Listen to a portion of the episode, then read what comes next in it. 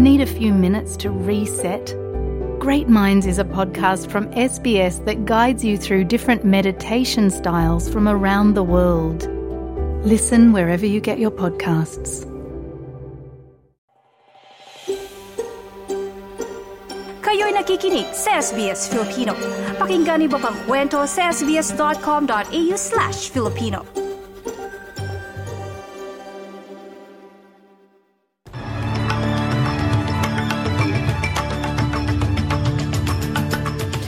Sa ulo ng mga balita ngayong linggo ay katatlo ng Disyembre. Higit isang daang bansa nag-commit na gawing triple ang paggamit ng renewable energy pagsapit ng taong 2030. Sa Pilipinas, dalawang malakas na lindol yumanig sa Mindanao. At maagang Pasko, sinimulang ipagdiwang ng mga komunidad Filipino sa iba't ibang panig ng Australia.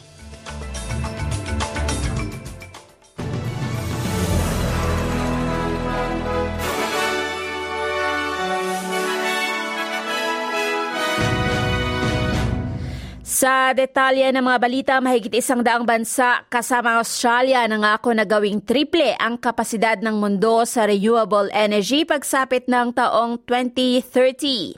Sa pahayag ng pinuno ng Energy Transitions Commission na si Adair Turner sa COP 28 Summit dapat magkaroon ng mga kasunduan upang mabawasan ng husto ang paggamit ng fossil fuel.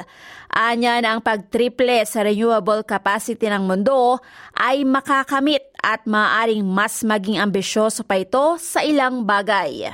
Tripling renewables capacity is an achievable objective by 2030, and it is therefore vital that governments across the world embrace this objective, or even in some cases more ambitious objectives, and crucially that they and the global financial institutions embrace the enabling actions which will actually make that possible. Ang 2023 United Nations Climate Change Conference o ang ika-28 Conference of the Parties o COP28 ay kasalukuyang nagaganap sa Dubai na nagsimula noong November 30 at magtatapos sa December 12. Layunin ng taunang conference na magkasundo ang mga gobyerno sa mga polisa para limitahan ang pagtaas ng global temperature o mabilis sa pag-init ng mundo at iangkop ang mapag-aksyon sa mga epektong nauugnay sa pagbabago ng klima.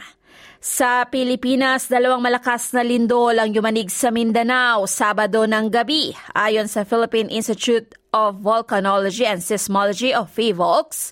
Isang magnitude 7.6 na lindol ang unang tumama sa reyon ng Hinatuan sa Surigao del Sur bandang 10.37 ng gabi kagabi na ayon sa mga ses- o seismologists ay nagdulot ng mga babala ng tsunami sa lugar at sa bansang Japan. Isa pang lindol na may lakas na magnitude 6.4 ang yumanig naman sa kalapit na lugar ng lingig. Surigao del Sur bandang 12.03 ng pagkahating gabi kagabi. Sinabi naman ng US Tsunami Warning System na sa kinalaunan ay wala ng bantaan ng tsunami. Sa ibang balita naman sa Australia, may babala ang mga otoridad sa mga silangang estado ng Australia sa patuloy na banta ng baha habang nagpapatuloy ang matinding pag-ulan na may kulog at kidlat. Naglabas ang Bureau of Meteorology ng babala ng matinding pagbaha o Major Flood Watch para sa mga ilog ng Avon at Thompson.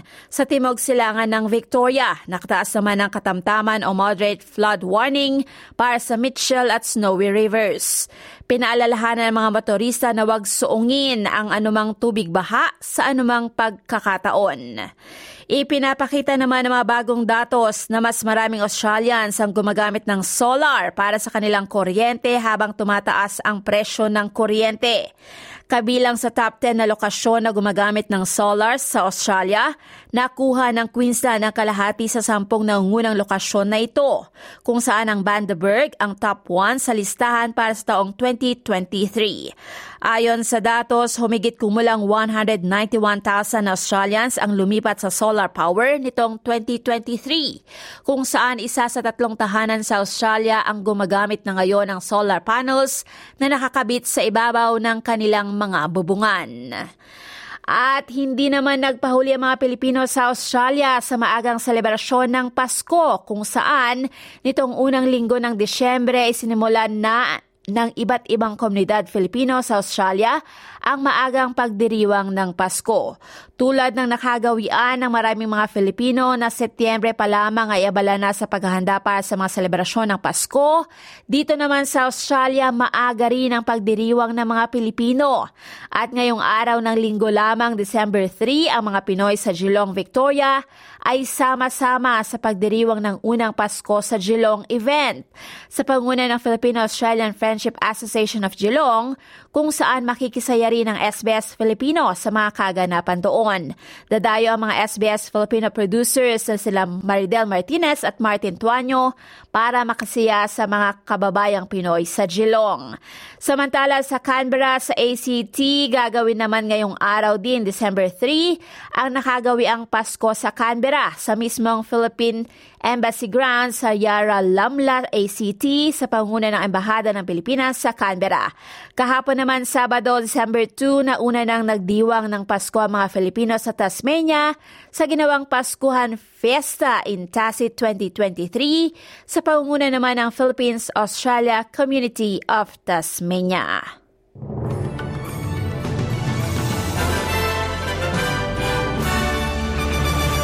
At sa lagay naman ng panahon para ngayong araw ng linggo sa Perth, magliliwanag ng kaulapan sa 26 degrees, maaraw sa Adelaide sa 27, may panakanakang ulan sa Melbourne sa 21, ganun din sa Hobart sa 20 degrees, medyo ulan din sa Canberra at posibleng may kulog at kidlat sa 23 degrees, lalo pang uulanin sa Wollongong sa 24, panakanakang ulan naman sa Sydney at Newcastle, at parehong 27 degrees. Sa Brisbane, bahagyang maulap sa 33, kadalas ay maaraw naman sa Cairns sa 34, 34 at sa Darwin uulanin at posibleng kumulog at kumidlat sa 33 degrees.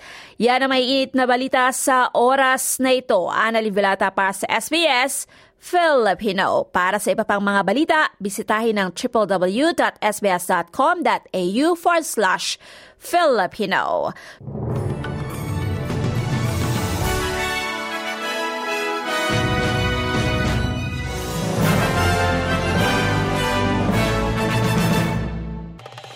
Nice yung bang makinig na iba pang kwento na tulad ito? Makinig sa Apple Podcast, Google Podcast, Spotify o sa iba pang podcast apps.